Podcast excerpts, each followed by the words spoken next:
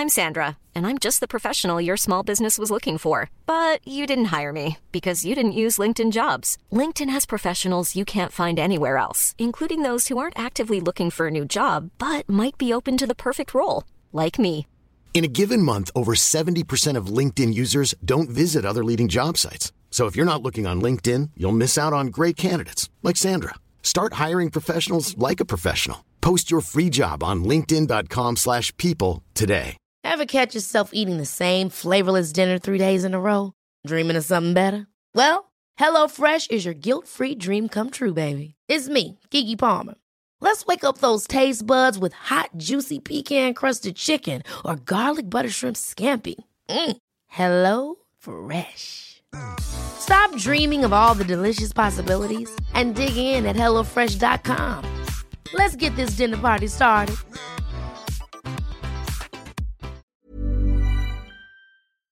Hi, regular listeners, you may have spotted that we've changed our name. It's now Honey and Co. The Food Sessions. So if you hear this sound, it's just us making dinner. Well, that and the fact that we're not allowed to use our old title anymore. It's just been a bit of a thing, but don't worry about it. We hope you enjoy the show.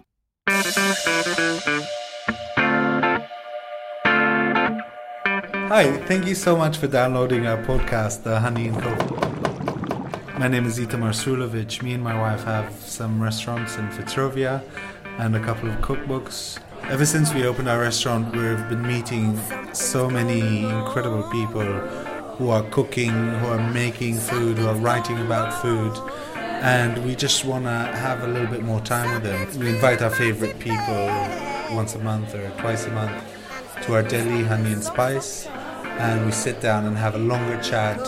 We cook from their books and from their culture, and this is a recording of these talks. I hope you enjoy it. Tonight we had the lovely Kitty Travers speaking to us, aka La Grotta Ices. Um, she makes amazing ice creams on a small scale using all natural ingredients, beautiful stuff. And she just wrote this amazing book. It's all about these ice creams she makes, amazing little tricks on how to make ice cream at home, how to get the most out of your fruit, your vegetables, your leaves, your herbs, everything. She's an excellent speaker, so passionate about ice cream. It was a pleasure to speak to her. Listen up for any tips and excellent for nice hot weather. I know that usually there's an eagerness in these talks for us to stop talking and start serving food, and I think it's the pressure is doubling up. I feel when it comes to ice cream, and not just any ice cream. We have La Grotta ice cream with Kitty Travers, uh, which is I'm sure some of you have heard, some of you have tried. I certainly have, and I have to say that there is something about these ice cream that Kitty makes that is just it's like nothing you know I've ever tasted. She somehow she manages to captures flavors and not just flavors, almost I want to say feelings. Which is a little bit too much. A little bit too much. I've never used feelings before. Not feelings, but let's say a feel of say summer or a fruit or a flavor. yeah. And this is something that you very rarely encounter in the, in the food, say, industry, and uh, even more so in ice cream, which is one of those things that is so heavily produced, and there's so many artificials, there's so much, you know, So packaging. Yeah, there's so many tricks and cheats, which we love. But when you try the real thing, as you know, I've certainly have, and some of you will have, and all of you will later. That's bigging it up. um, it just it doesn't compare. It doesn't even compare. And I do feel that ice cream is one of those things that you know are actually they're not that difficult to make. You do need some skill and some kit, but it's not that hard to make. And it's so very special w- when you make it with real ingredients mm-hmm. instead of you know tons of emulsifiers and, and you know milk powder and all. And there's nothing like having freshly churned ice cream straight out of the machine. That's Yeah. the best best thing in the world. Yeah. And that's what you can only really do if you make it at home, unless you go and work in an ice cream factory. So this was your hook. Is this why you became an, an ice cream maker? Because you wanted to have ice cream straight from the machine. Um, no, that's why I teach ice cream making because I do classes as well, and I want. I mean, I- there's little tips that you can adapt to make your ice cream better, but really, I think I feel like ice cream should be really good. Ice cream should be available for everybody, and It's a birthright, should really. know it's Yeah. It's a human right. Good Yeah. ice cream. absolutely. So how how did you end up in this kind of very niche Well, it's a corner of the question that world? if I um, ask that question of myself, then I get into a bit of a panic and think, I don't know, this is really strange. Why do I make ice cream? It is quite a No, how? How did you how get to it? how um, Why I think you know I don't think we have that long. how um, I was. I suppose I'd, it probably begins with not really knowing what I wanted to do with myself, aged about fifteen or sixteen. It's always a good starting point. being at school and really not enjoying it at all and failing at everything in quite a dramatic way. Um, So uh, career and academic research. so really, scratch. I mean, like I think when I was sixteen, my I think what I wanted to do was have a nightclub, which is really ridiculous now. But um, well, actually, the first food job I didn't actually the first food job I had was when I was I went to art school because that's what some people do when they don't know what to do with themselves. when so I I went and did grades a for med school. I did a foundation. Yeah, absolutely didn't Did have I those say that grades. out loud? Didn't have any money, and in my spare in my spare time, I worked as a greengrocer for a really posh greengrocer shop in Chelsea. I was this kind of dozy, dreamy greengrocer who went around spraying the rocket and like admiring these melons wrapped in beautiful tissue paper that used to arrive from Italy and beautiful ingredients. And I think that's the first time I'd possibly really seen these gorgeous ingredients because I grew up in Twickenham doing a, you know, once every fortnight Sainsbury's supermarket sweep of the Sainsbury's essentials, and um, so I do remember that. And then I worked in lots of food jobs in my spare time for a really long time, not ever having the nerve to really start cooking. And one of them was working at uh, Poilâne Bakery when it first opened in Belgravia, which is this. It was the first kind of sourdough bread to come to London, and I suppose it was in about 2001. What Monsieur Poilâne did with that shop was make a very simple product very well, and absolutely, ref- he was he wouldn't budge and wouldn't make the things that people really wanted, which was sandwiches and pizza and takeaway salty, fatty, tasty food. He just stuck to making this really pure. Because they just do the one thing, just the Um, bread. they do a couple of pastries, but they didn't. You know, you'd get people coming into the shop. I worked in the shop. I worked in the bakery, um, and you'd get people coming in the shop asking for kind of like asking what it was all about because it was five pounds ninety for a loaf of bread, and nearly twenty years ago that was completely outrageous. I don't know. I think people sort of maybe expected for that price something a bit more dazzling looking, or the kind of goat's cheese and pepperonata on top of the bread as well. But um, Poilâne just sold this product and had complete faith in it. And so I worked there for a long time selling this bread, and I really adored. I really adored it. But what happened at the same time was I learnt to speak French working in the shop. And after a while, got itchy feet and thought I need to go and open my nightclub. and um, okay, I- enough with the veg and the bread. It's, okay, ni- it's the- time to uh, dance. Nightclub yeah. time. Sorry, I'm, I am rambling, but uh, I, after I'd worked there for a year, I learned how to speak French. I was the only English girl in the shop, and all of the other people that worked there were French. And That is such a London thing, I have to say. what's like that? picking up a language in a shop. in a shop. That's how I speak Italian Yeah. as well from me working too. in restaurants in London, absolutely. So I set off to make my fortune with my newly learnt French language. Oh my god. I was watching TV one morning before work, and it was like GMTV, and it was the Cannes Film Festival. this is really embarrassing, but it was Billie Piper, like on stage on the beach, and I thought, mm, yeah, that looks fun. They need they need me there. I want some of that, and so I bought a one-way ticket on Go Airlines for eighteen pounds to Nice, And because you could do that in those days, kind of packed up my bags and left Poilâne. And Poilâne wrote me a letter to give to a chef friend that he had in the south of France. And he said I should look him up and go and work for him. And I didn't heed his advice and instead ended up as a waitress in Cannes. Who was the chef? He was called Roger Vergé. And he. Not just any chef. Yeah. Like one of the biggest. Well, he he wrote a book that I really loved that I inherited when I was young called Cuisine of the Sun. It was one of my favourite books, but yeah, it's an, it's amazing. it's really beautiful. It's kind of these uh, just essential sort of south of France recipes, very simple, very ingredient led. So a, lo- a lot of people would kind of give their right arm for a letter of introduction to Roger Vergé. You, ju- you just I said, was a- no, actually, I'm just going to bust tables. I was a little noodle. I went. I I went to kind of. I went. I went up to the restaurant where he worked, and I saw him standing in the garden, and I was too shy to give him my letter and introduce myself. So it went back in my suitcase, and I ended up having this really horrible job at the Hilton Hotel and being a terrible waitress. But With the vests. oh, like mini skirts and AirTechs. I was just, I was, I'm so absent-minded. I was really, a really awful waitress, and I was actually quite bullied. I really didn't have a good time there at all. The French people that worked there thought I was completely hopeless and idiotic. It wasn't a nice working environment, and I didn't really know what I was doing there.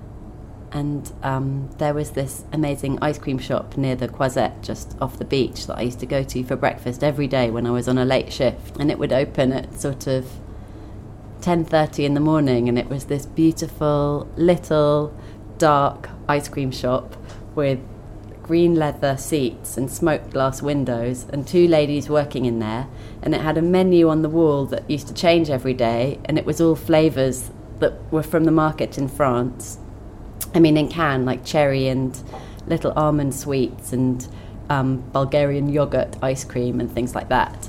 And I just loved it. So I used to go there every day before work and just, um, I'd never had ice cream like that before because I'd grown up having the long yellow bricks of ice cream that were very plain and I really don't think that it was, you know, this was 20 years ago in London and there wasn't anything, there wasn't any kind of fancy food in those days. There weren't any farmers markets. You ate what the supermarkets provided that was really dictated to you. So this was my first time of living somewhere where all these other amazing seasonal ingredients were on offer to regular people. I just didn't know how they were making this ice cream, this texture. It seemed like this magical food. It wasn't like any ice cream my mum had made when I was growing up, which was the kind of stuff where she used to freeze it in the icebox and then Magimix it and put meringue in to kind of put. She used Fluff to put egg whites in sorbet to add air to them and fluff them up, and they were nice, but they weren't magical. They didn't have that texture. And so I got a bee in my bonnet about making ice cream and thought, how do you make it? And I didn't know how to find out how you made it. And there weren't any books. So that's what I set about kind of doing in a really slow way for sort of the next 10 years. So, but you did, you know, kind of set off on a journey that took you to professional kitchens all across the world. There weren't any courses at that point where you could go and learn ice cream making. The only things on offer was a really industrial ice cream making course at Reading University. And yeah, that was about not, it. Not quite the south of France. No. it didn't have the same pull quite. But you did, you know, you say slowly, I don't know how to take but it does seem that there was real tenacity in kind of finding your way to, was it CIA, which is the, the culinary. No, it was um it was called the Institute of Culinary Education in New York. It was Peter Kump's formerly. Okay. A, a smaller one than the CIA, Yeah. which is another culinary school in New York. Yeah, sorry about that. It's a bit still, you know, prestigious school and, you Yeah. know, quite full on in terms of the expectation. You work in, you know, the illustrious kitchens of, of St. John and you, you, you kind of play it down, but there is a lot of, you know, you, you grafted for it. And, you, you know, in a lot of ice cream kitchens across the world, there seems to be a lot of tenacity there. I'm good at kind of sniffing out the good stuff. It's one of my. I've got a good nose for good stuff, I think. For where to go. For where to go, yeah. And I mean, I ended up. And this is really important, actually, I think, in the story of how you. Uh, Because it's a privilege to be able to have the time to find what you want to do and find what you love doing. And I'm really conscious of the fact that I'm very lucky to have to be able to do what I really love doing.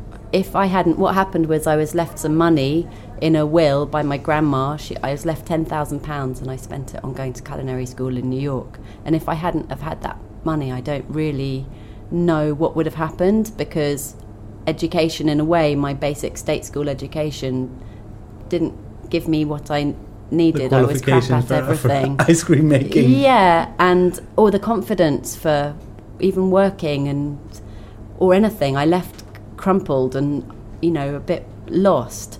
And it was only going to culinary school, which I'm really lucky to have been able to do, that I found that I was good at something because up to that point I hadn't been. And that's tricky when you're sort of 16 years old and your friends are all really clever and have all gone off to university and you don't really know.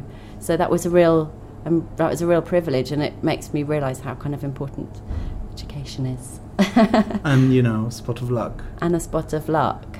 Well, um, yeah, so I went off to culinary school and I, I really enjoyed it for the first time. I loved every minute of it and I was good at it. And it was a revelation and it changed everything because um, I got some confidence, I suppose.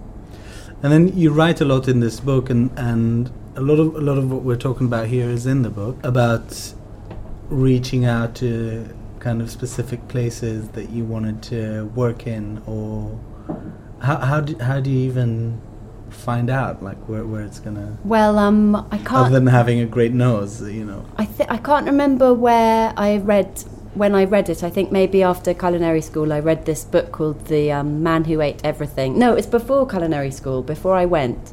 I read a really marvelous food book called The Man Who Ate Everything by Jeffrey Steingarten. And he writes about becoming a food writer and trying to teach himself to love every food so that he can judge it uh, fairly when he's a, as a food critic. And um, he has a chapter about ice cream that I completely poured over, where he talks about the best ice cream in the world. And uh, so I wrote to every gelateria he wrote about in this chapter, asking if I could come and work for them, and I just didn't get anywhere with it at all. And found it was a very closed industry because people didn't want to let you in their kitchens to learn the secrets of really? making amazing ice cream. Well, yeah, I think probably one of the reasons is that a lot of these businesses are quite small family businesses and they don't want outsiders in, but also um, something I've kind of been a bit disappointed by, consequently, having been to see how ice cream's made, is that it's not as always as delightful as, as you might imagine. Yeah there's a lot of kind of big plastic tubs of weird greases and white powders going into your ice cream mix that yeah. maybe people don't want to know that are part of the recipe. Yeah, and it, and it is part of the myth. It is it is really one of those things that have so been taken over by, you know, food supplements or what what have you that it's really it's so rare to find really really good ice cream, like exceptional ice cream.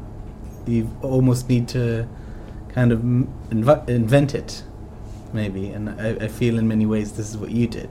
Well, I think I think throughout history there's always been. I mean, ice cream started by being a food that aristocratic families could eat because they were wealthy enough to have ice houses in their garden where they could keep ice year round, and then French pastry chefs making, you know, custard bases usually and then moulding it into these incredible moulds and serving it at grand dinners.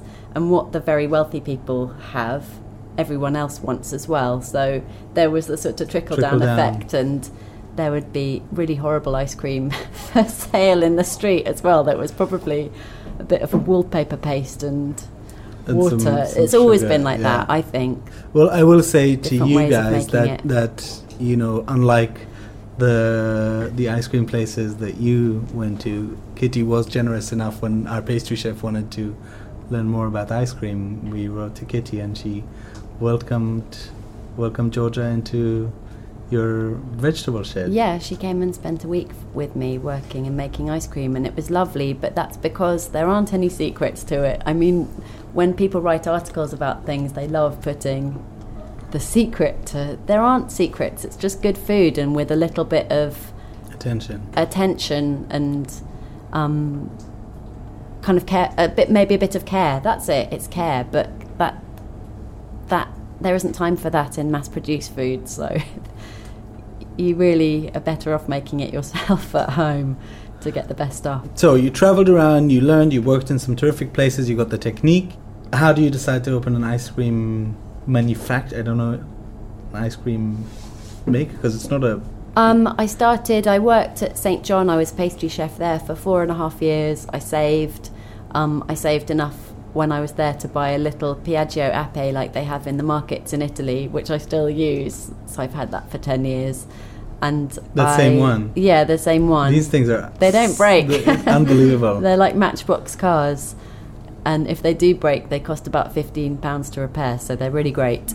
And um, I started making it at home, and then I made ice cream in a kind of railway arch in Bermondsey, which was a bit drippy and gross. And I sold it in farmers markets in London. That was You, how I began. were you like manning the, the stand and selling your ice cream? Yeah, I, I started in Islington Farmers Market, where the rule was that you had to all of your ingredients had to come from within 25 miles, I think, of Islington, which meant there was no coffee for sale in the market. So that w- that was quite. Um, upset Bunch of- everyone a of lot no chocolate and no around. vanilla and you had to use different ingredients i I had to What and there were no and eggs? What- strawberries oh yeah yeah yeah I, I, i've got good dairy suppliers but um, you had to kind of think a bit more creatively about what you're going to make because you couldn't make strawberry ice cream all year round you had to so i started experimenting with leaves and i've always really wanted to not uh, having worked in italy a lot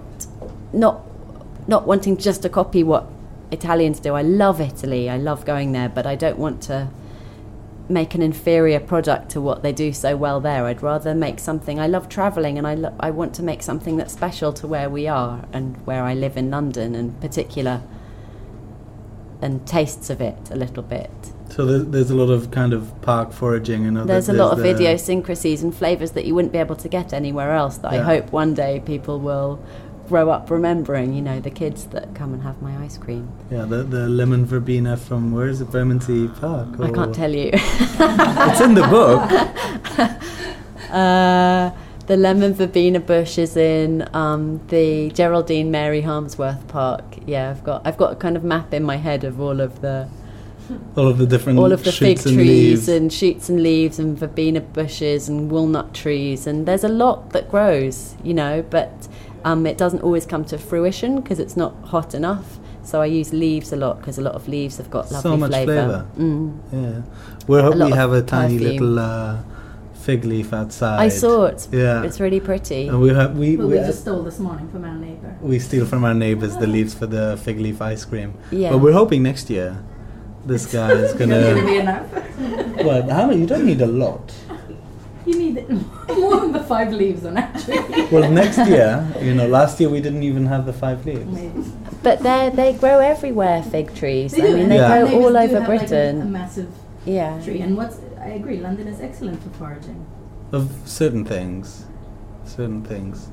So you started with the farmers market, and Um, I started with the farmers market. It's been very slow. I've just bought more machines. I've got three ice cream machines now. I just bought them bit by bit.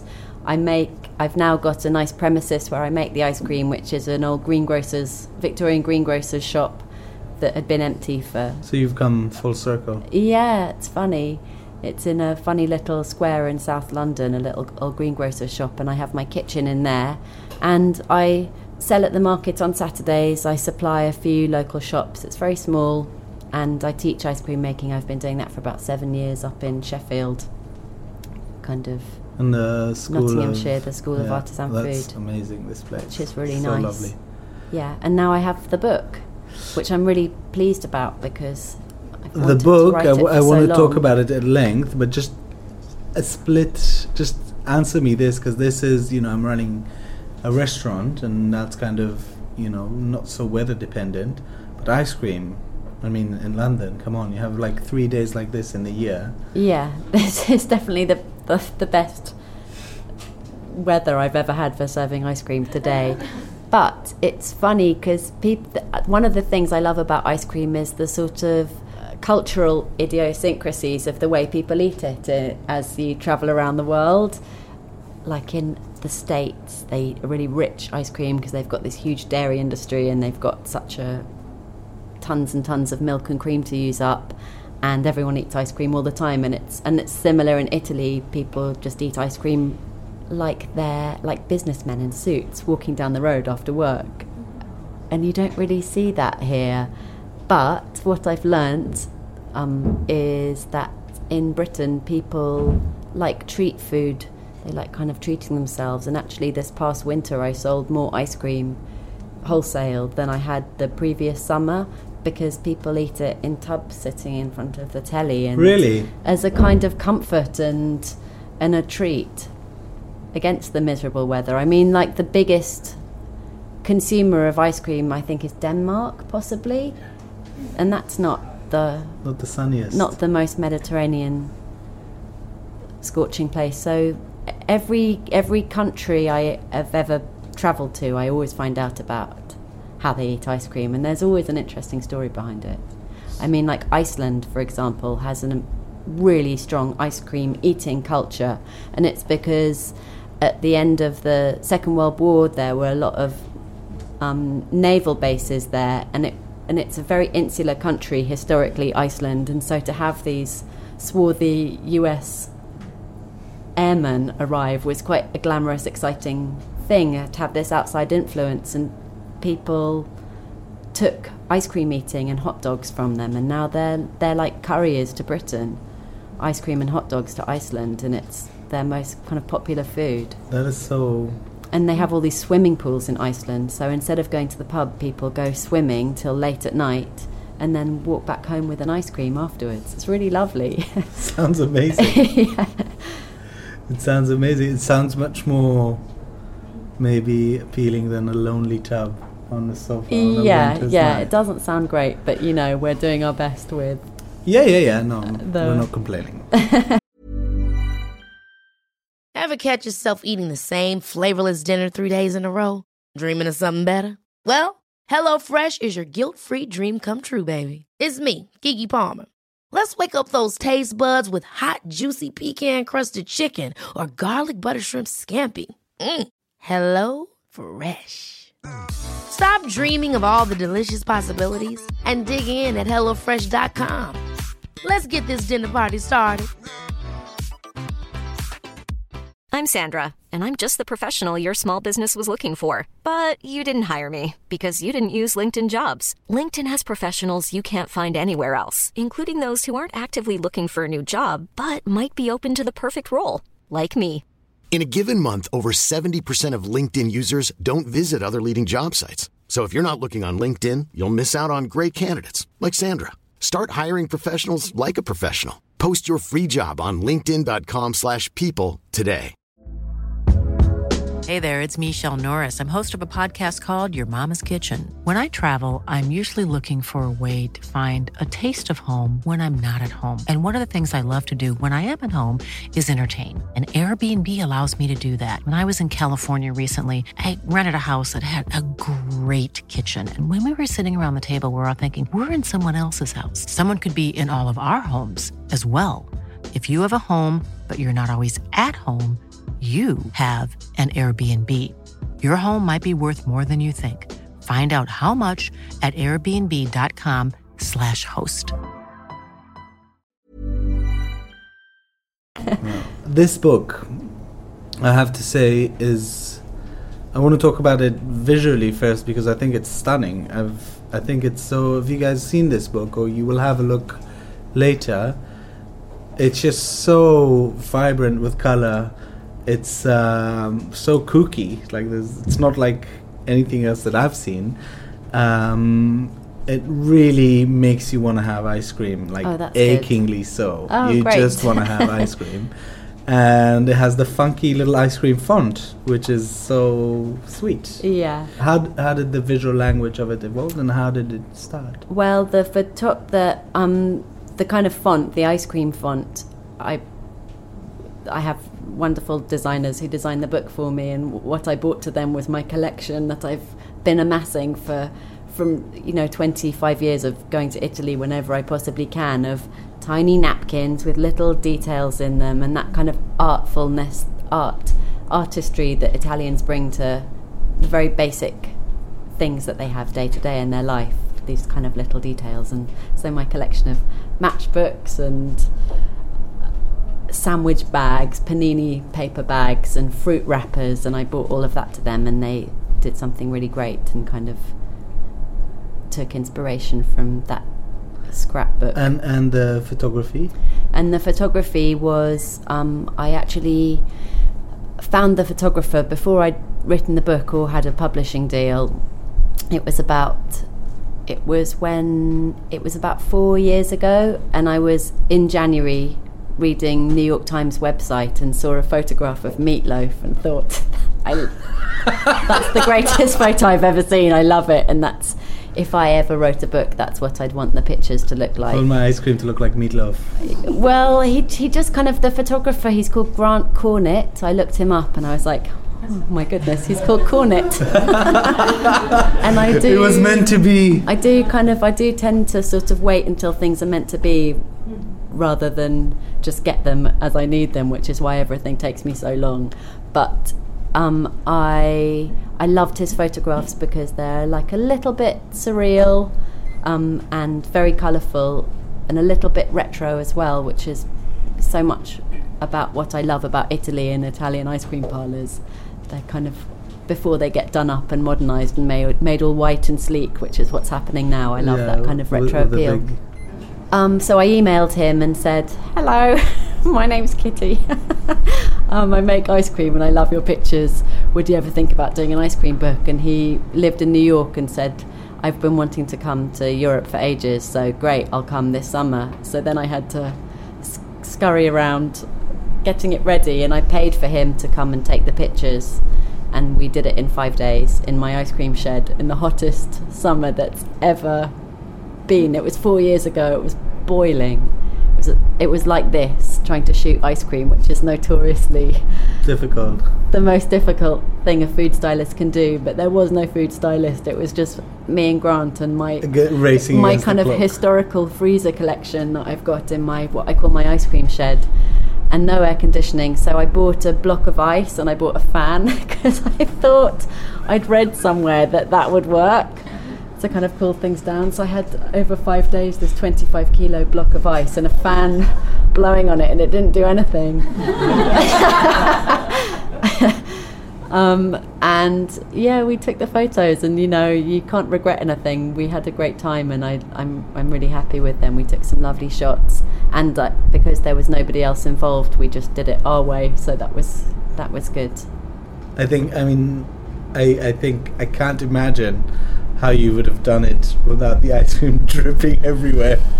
But I think the results are amazing. I think it's so. Well, there's a picture in the beginning of the book. You see my freezer and all of the melt, All of the- yeah. It was really stressful, though. I mean, it was it put ten years on me. And the other thing was because we were shooting a kind of a year's worth of recipes. So I make about ninety recipes in a year, and I make them. Uh, I think flavors go in and out as weeks pass. So I wait for the fruits to arrive seasonally, and then I'll use them for a couple of weeks, and then replace it with something else. So I had to have all of these flavors ready for Grant to shoot, and he was coming in July, which was good. So about a month earlier, I started making all of these 90 recipes, and I had this big old 1970s chest freezer. And every day I used to make a few more recipes ready to have for when he arrived so that we could photograph them. And about, I did it for a month, and I used to check the freezer every day and just look at all these ice creams, feeling so proud and happy with myself that my beautiful collection of ice creams was there. And about a week before, I came into my shed, and I call it a shed. And I just, there was something wrong oh, in the air. And what I realised that was now was the hum of freezers, which is normally very apparent, had stopped. And I walked over to the freezer and lifted the lid, and I picked up a tub of ice cream and shook it, and it just made this sloppy noise, and the freezer had broken and turned off. Oh my god. So then I had a week to make all of the recipes that I normally make in a year before he got there. Yeah, yeah, it nearly killed me. It was really bonkers. but we did it. But now you look at the pictures and I bet you don't even think about that. Oh no, I do. I really do. But um, you know, I don't I don't know what lesson can be learned from that really. Buy an Mm. alarm for your freezers Yeah. for when your electricity blows. Do you have one now? No. No. lesson, lesson not learned. No, my life, uh, my my twin obsessions are ice cream and freezers. I'm obsessed with refrigeration and cooling systems. Yeah, yeah. It's a it's for quite a dry subject. It can take quite, quite a lot of your of your mind space. Yeah, yeah absolutely. refrigeration. I can talk about extraction if you want for a long time. Let's talk about it Let's afterwards. Yeah. Sorry, guys. Um, so the book started with the images, or it Mhm. started with your Yeah. ambition for it. I've really been wanting to write it a long time though, because as well as my ice cream recipes, it's got a lot of all of the things that I wish I'd put in diaries over the years of working abroad and living in Italy, and I've uh, lived and cooked in Italy as much as I possibly could over the years. And I was worried that I'd grow old and never put the stories down, so all of the kind of little tales are in there as well. and how lovely they are. I mean, this you you will, you know, I, I guess a spoiler alert, yeah. But it, the the letters that Kitty wrote to all the ice cream parlors, they make a return appearance. They come back. They're not lost. You'll have to read the book for yourself. And there's a lot of anecdotes about, you know, like we said, foraging in London. There's a lot about the different fruit and how to how to you know tackle them. There's just a, a treasure of not only ice cream but also so many other lovely and funny and quite touching things.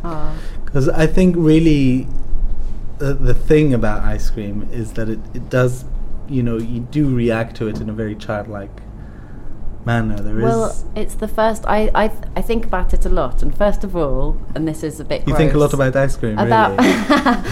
about why ice cream's so popular, and there are quite dry reasons for it, and then there are the emotional ones, and the dry reasons to kind of get into sort of the chemistry of cooking.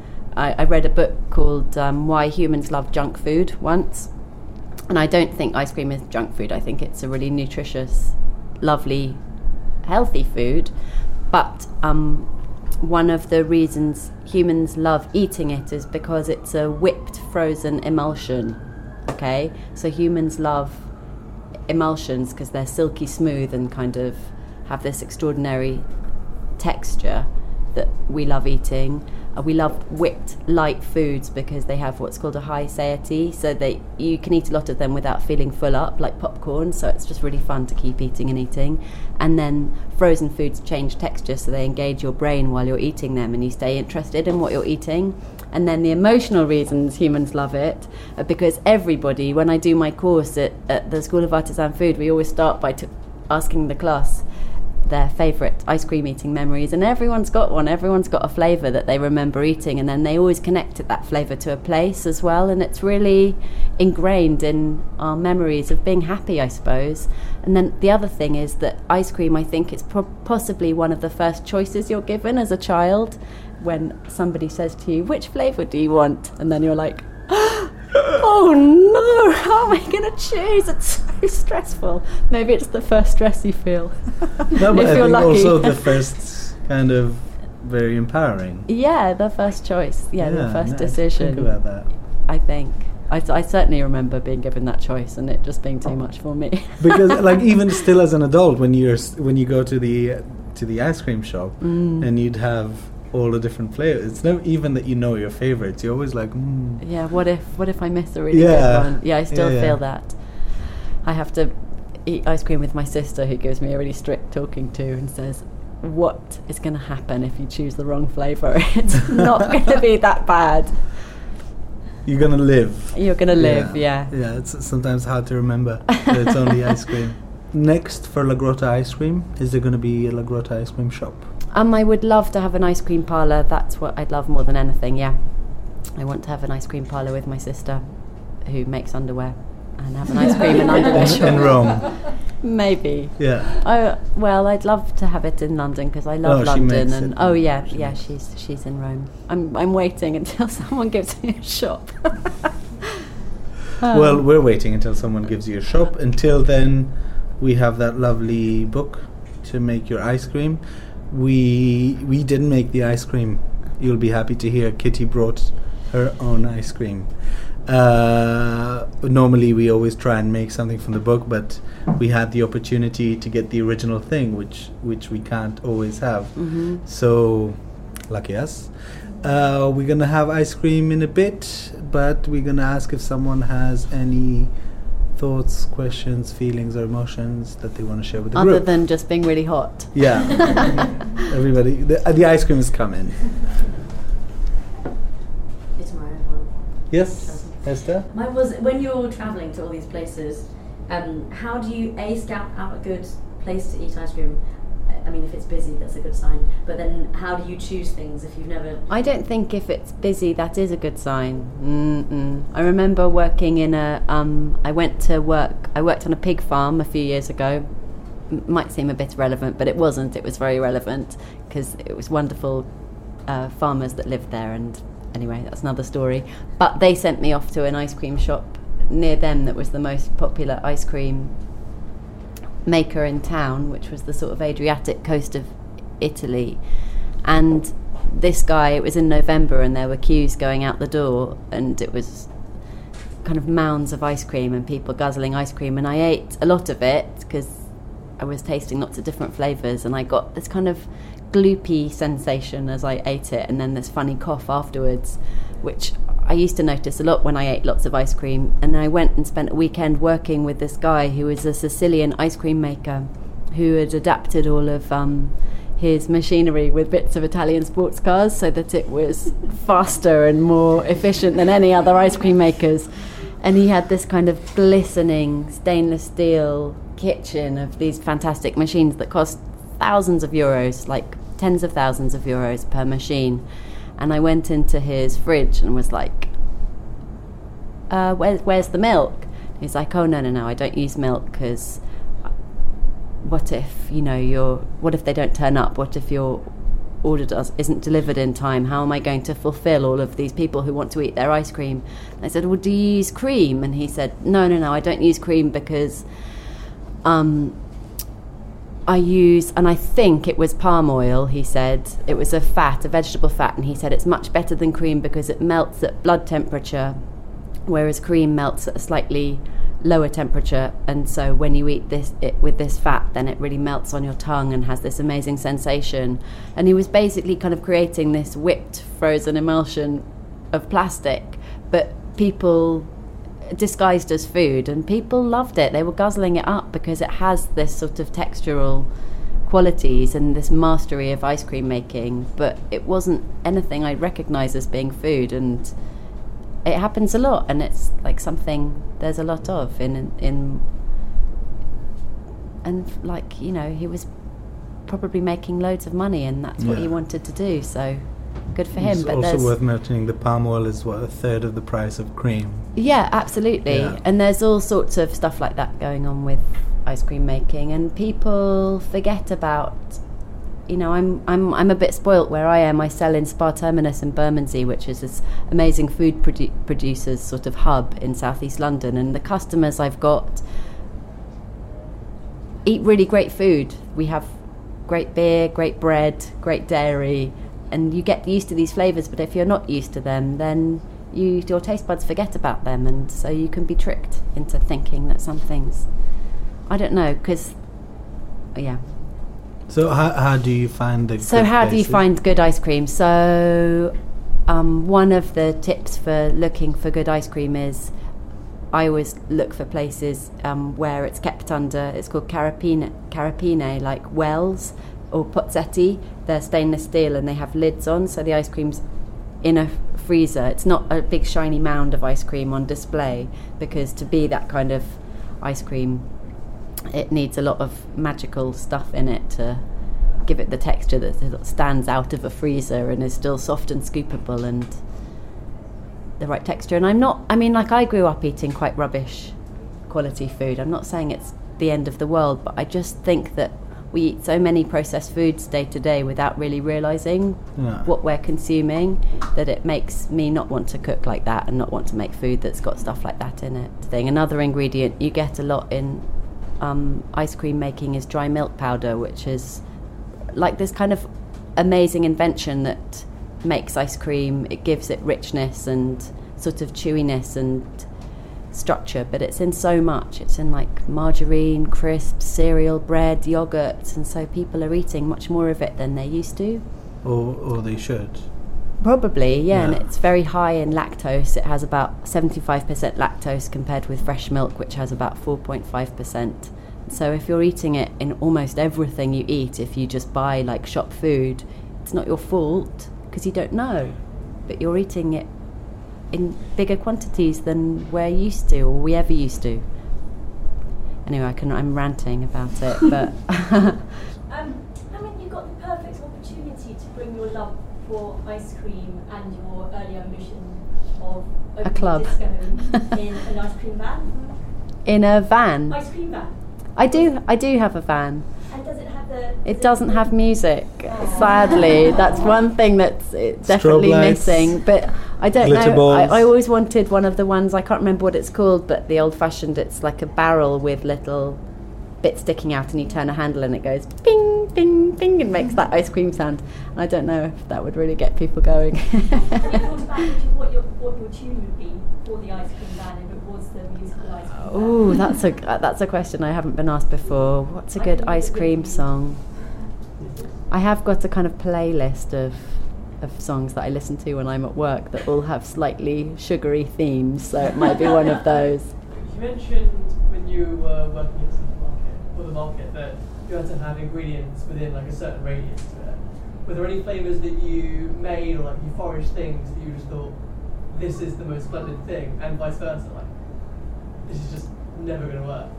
It's that it's the most Like the most splendid flavour that you just never expected. Oh, um, yeah, lots of things. Um, I think of them as sort of lost flavours that are quite readily available, but just aren't readily available on the high street, I suppose. But they're nothing really new. They're things like blackcurrant leaves, I talk about in the book as being this sort of amazing flavour that's quite unique, absolutely intriguing, and marvelous. Like I always sniff because I imagine the smell of them. It's I, I can't quite describe it. It's it, it's almost an exciting smell. It's really amazing and and it you know when I worked at St John and we had to cook British food and British ingredients, I bought lots of quite historical ice uh, not ice cream making books, uh, recipe books about old British cuisine and all of these things were in these books so you know people were using it a long time ago. So black currant leaves green walnuts is another one. The flavor from them i would could never have guessed in a million years that from a bitter bitter practically inedible unripe walnut and these grow all over the uk as well but they usually get eaten by squirrels and don't get ripe that the flavor you'd get from them is like uh, so i make uh, green walnut liqueur every june and let it sit for a year and then I make ice cream out of it and it tastes like espresso and butterscotch and um, just it's amazing it's so delicious tastes a bit like butterscotch instant whip but a really good version it's just yeah there's lots of things like that And your worst flavour? my worst flavour. Um, my worst flavour.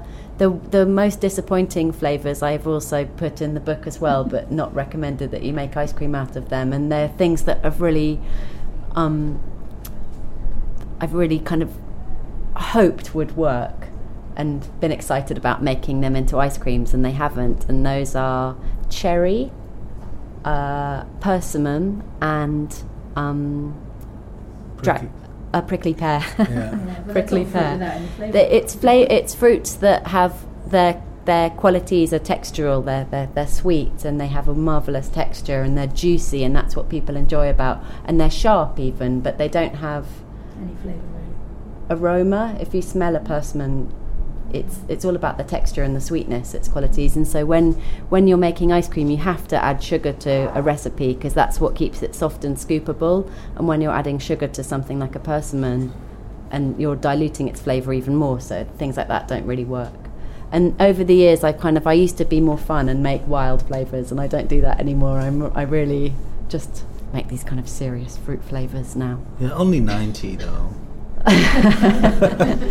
so you just keep very very limited palette of 90 yeah, flavors. I need to really explore and go and find some more exotic fruits and start making. No, but there is some things that you think would work in an ice cream or so and really don't. Like I'm really keen to try the the watermelon sorbet. Watermelon because and we've, fig. Yeah, Mm. because we've tried a couple of times with watermelon and sorbet and we never had much I much think it's success. the same like cherry. I always think there's too much water and not anything else really going on. Not enough flavour. And sometimes you can't improve on perfection, and a slice of icy watermelon is its own. Hard to- cold hard to top, watermelon is its own delicious sorbet. Yeah, I mean it's a really cute idea. You can kind of put the chocolate chips in, but but adding fig really is the, the the recipe I do have is for fig and watermelon sorbet, and it's really it's, it's like lovely. It's so gives You it it texture and a bit of aroma. Mm. Cool. Any Questions, other questions? or ice cream? That's a that's a tricky choice. There's a, there's a few on the fence there. Louisa, What are your top three ice creams? Oh, flavors. When I when I oh, that's a good question because they have to go together. This is one of the things that just makes life makes ice cream choosing very difficult. But my my kind of classic choice if I'm in Italy, I was like, I, I love Zabaione ice cream, and I can't, I haven't like had. I've never made one as good as the ones I can get in Italy of Because you're not using the fake powder. Yeah, probably. and I love coffee ice cream. So coffee, Zabaione, like two, and then I love Fragole Limone, like strawberry and lemon as well, and with whipped cream, of course, because you need the cream to balance it. It's quite simple ones. listening to you talk about ice cream, I could do that a lot, but I think eating your ice Uh cream. oh, here we go. I better is something flex that we my ice cream do. Ah, you're gonna scoop it for us. This Sure. one which ice creams. Yes. What What did you bring for us? Oh, so I've got, I've bought first of all I've bought um, delicious brioche because one of the nicest ways to eat ice cream is in a brioche like they do in Sicily, and the brioche should be shouldn't be crisp and crusty. It should be quite soft and squishy, so it really fits squishily in your hand. And then you want to cut it open and fill it with ice cream, and then ideally with some whipped cream as well. But I forgot to to bring to bring that or whip some cream, and the brioche kind of insulates the ice cream and stops it melting too quickly, which is why you'll find them in Sicily and southern Italy particularly. It's hotter. And then at the end of eating your ice cream, and there's no waste as well. It's like an ice cream cone. You'll get a brioche which is quite kind of soaked up the melty ice cream. It's really good. So and then I've bought four flavors of ice cream. Um, I'm going to do them two flavors at a time in a brioche. I've bought the nocino, which is the green walnut ice cream made from the green walnut liqueur that I make, um, with a fig leaf and raspberry sorbet. Um, the fig leaves, um, they taste like coconut. It's really funny, as I'm sure you know, having cooked with them, and you can use them to cook a lot. And I just cut them up like tagliatelle and steep them in the sugar syrup for the raspberry sorbet, and then a lot of fresh raspberries. And then the other two flavors I've bought are apricot noyau ice cream, which is where it's an apricot ice cream, and then I flavour the base with the kernel from inside the apricot stone, which tastes like bitter almond. It tastes like a bit marzipan and then a milk ice. So it is it's like my version of a fior di latte, where I thicken it with vegetable starch and a tiny bit of cream, and it's a ricotta ice cream. So the ricotta kind of adds the protein that gives it the texture with lots of candied peel and chocolate and pistachio nuts. Oh my god. This this ice cream actually that ricotta one is kind of a bit insane because it's made of every January I try and go to Italy and get funny citrus fruits and bring them back in my suitcase and then I candy them so then I've got a year's worth of amazing candied fruits and quite so that might if you're lucky you might get a bit of um, chinotto which is a quite rare little bitter orange and certainly some funny little citron varieties and bitter oranges. And Well, hopefully you'll get one Yeah. in your ice cream. Uh, a big hand, please, to this girl. This. Uh,